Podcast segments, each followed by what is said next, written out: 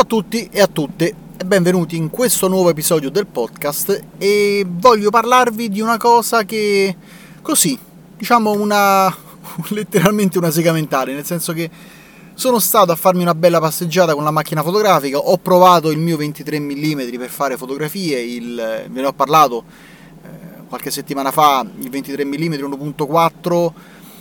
che praticamente voleva essere un obiettivo leggero per fare video, ma l'ho provato anche per fare street photography. E mentre scattavo la fotografia in strada, mentre le, le, poi le sviluppavo con Lightroom, mi sono fatto molte domande sul senso della street photography. Cos'è esattamente la street photography? Perché ci affascina? Quando è affascinante? E soprattutto ad oggi da cosa è rappresentata? Mm, allora, ci sono mm, secondo me due categorie di street photography. Questo qua è, è una. Ora, sto facendo dei pensieri del tutto personali. Quindi prendeteli per quelli che sono e soprattutto quando li commenterete, se volete commentarli, commentateli per quello che sono sia dei miei pensieri personali, non sono delle lezioni sulla street photography queste qua. Anzi, questa singolare. Mm, se volete commentare potete farlo contattandomi personalmente su Telegram cercando Daniele Di Mauro oppure andando sul eh, canale di DM Fotografia dove poi c'è annesso il gruppo. Potete farlo anche se, se ascoltate questo podcast su Substack potete lasciare un commento sotto Substack, potete andare sul canale YouTube e commentarmi là, insomma, eh, anche se sul video non parla di questo, insomma, io i commenti li leggo tutti, quindi insomma, di modi per contattarmi ce ne sono. Comunque sia, dicevo, la street photography secondo me si divide fondamentalmente in due grosse aree. Mm, la prima area è quella che vuole documentare mm, un, eh, un momento di vita, mm, un periodo storico, una situazione la seconda macro area è quella che vuole cogliere l'eccezionalità di alcune singole eh, situazioni, cioè lo scatto fine a se stesso che rappresenta esso stesso un guizzo di osservazione, ecco, mettiamola così. Eh, nella prima categoria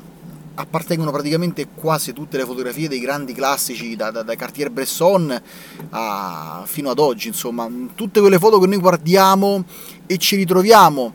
a, ad osservare, a guardare perché ci incuriosisce il, eh, quel modello di macchina, ci incuriosisce quel vestito, quell'atteggiamento. Lo sguardo delle persone, che comunque lo sguardo delle persone in strada è figlio del tempo. Cioè, negli anni 50 eh, gli sguardi nelle fotografie sono abbastanza diversi da quelli di oggi. Mm, insomma, questa è, è, è, la prima, diciamo, macro area. La seconda macro area è quella che magari vuole cogliere il momento buffo, la situazione paradossale, e, catturare il disegno geometrico, che so, ad esempio una persona vestita con dei pantaloni bianchi che camminando va a coincidere mentre attraversa esattamente la, stria, linea di mezzeria che è terra, quindi abbiamo un tutt'uno con il pantalone bianco, oppure la classica scena del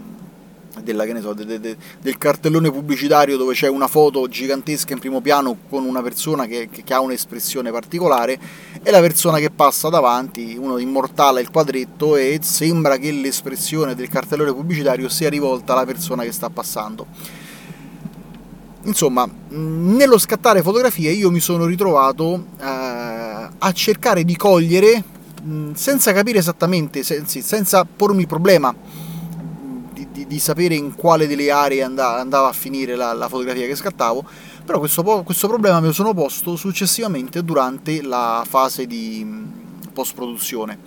Quindi mi sono ritrovato a cogliere lo spirito di una foto che avevo scattato e cercare di post-produrlo fedele a quello spirito.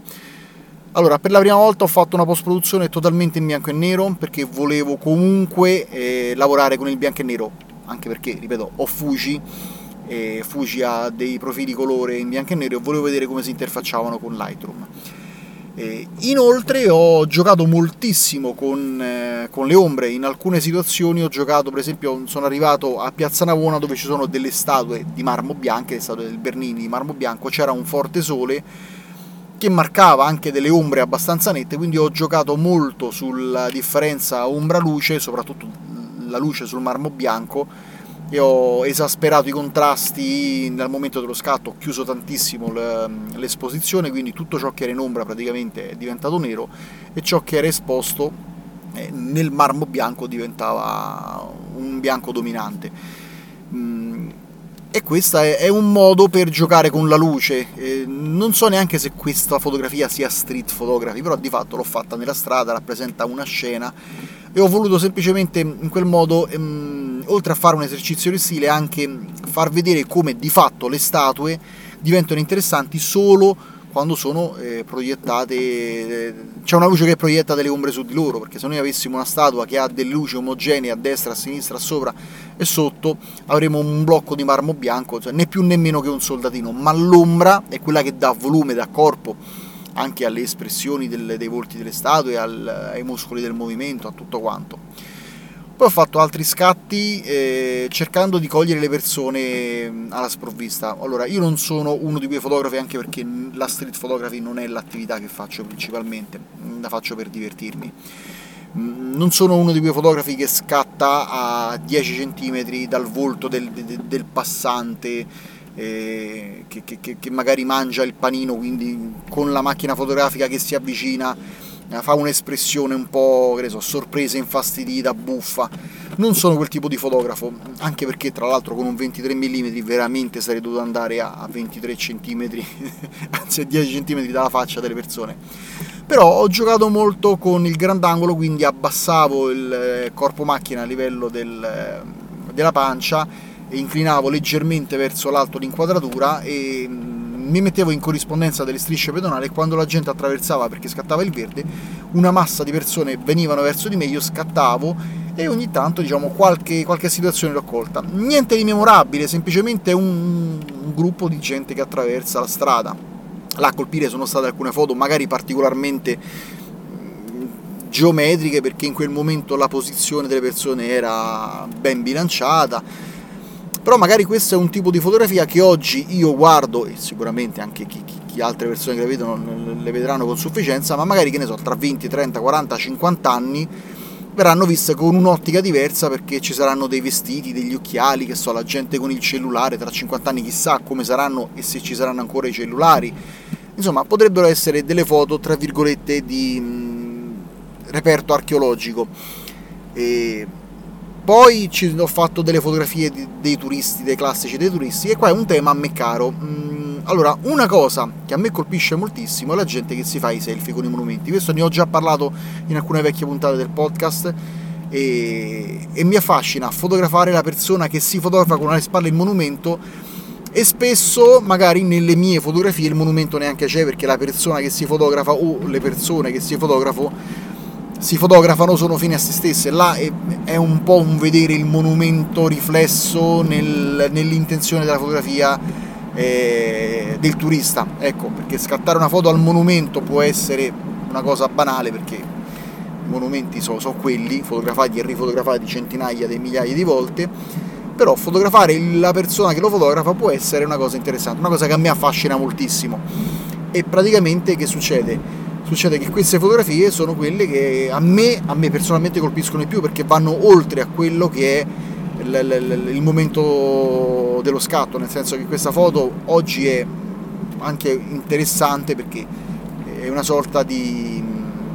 di specchio rivelatore. Ecco, noi abbiamo una situazione per la quale ci ritroviamo a farci dei selfie ed è tutto naturale, ma se ci vediamo dall'esterno beh, capiamo che magari è una cosa abbastanza buffa, un po' insomma una foto decontestualizzata, come, come fotografare che ne so, una persona che fa finta di reggere la torre di Pisa da un'angolazione diversa e ovviamente ha le mani campate in aria.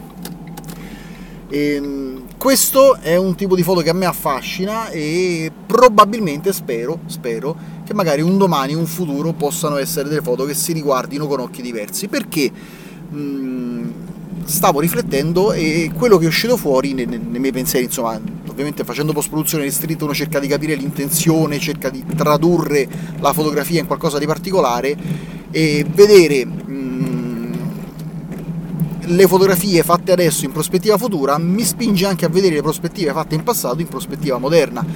E ho notato che una grossa carenza, io non ho trovato su internet cercando le fotografie, se non pochissime, fotografie che documentano un grosso fenomeno degli anni 80-90, ossia quello delle sale giochi. Non si fotografava dentro la sala giochi, il che è un peccato perché insomma poteva essere un momento particolare, peculiare di quegli anni che oggi poteva essere osservato. Eh, che so, la gente che gioca, la, la, la, persona che esulta perché ha superato il livello, battuto il record, quello con il volto concentrato che, che sta lì a giocare, insomma immagino decine e decine di scatti che si sarebbero potuti fare, magari oggi col digitale sarebbe stato più facile, una volta con la pellicola non si pensava ad entrare a fare fotografie dentro una sala giochi perché diciamo io per primo facevo foto eh, con le compatte eh, per turismo, ecco quando andavo con gli amici o con i genitori a fare qualcosa di particolare, quindi o in vacanza o magari durante una festa, che sono la classica foto delle feste di compleanno, e, e i fotografi che volevano che si dilettavano in fotografia mm, non pensavano di andare a documentare un momento storico che poi sarebbe passato perché quello magari sembrava un sottobosco momentaneo che ma, mi rendo conto che per alcuni per certi versi poteva sembrare non avere molto futuro. Mm, il futuro dei videogiochi c'è stato, anche se poi si è sviluppato in ambito casalingo perché le sale giochi sono del tutto scomparse, però quello è, poteva essere una forma di documentazione storica, cioè avremmo visto con occhi diversi oggi le foto scattare all'epoca all'interno di una sala giochi.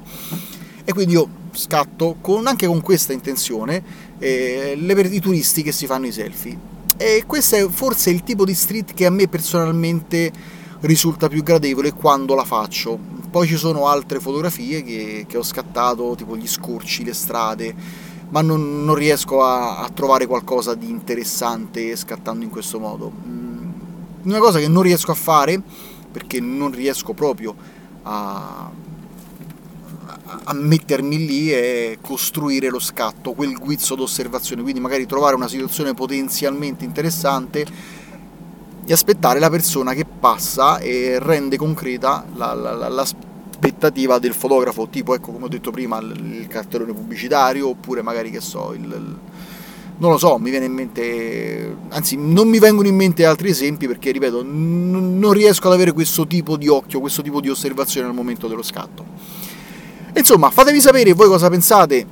sui canali che ho detto prima de- per contattarmi, insomma, quelli ve li ho detti, e fatemi sapere cosa pensate della street photography, qual è la vostra street photography, qual è il vostro fotografo di street photography che vi piace, che vi ispira, per quale motivo, secondo voi qual è il senso della street photography? Insomma, apriamo una discussione, fatemi sapere perché mi interessa e ciao, ci sentiamo alla prossima.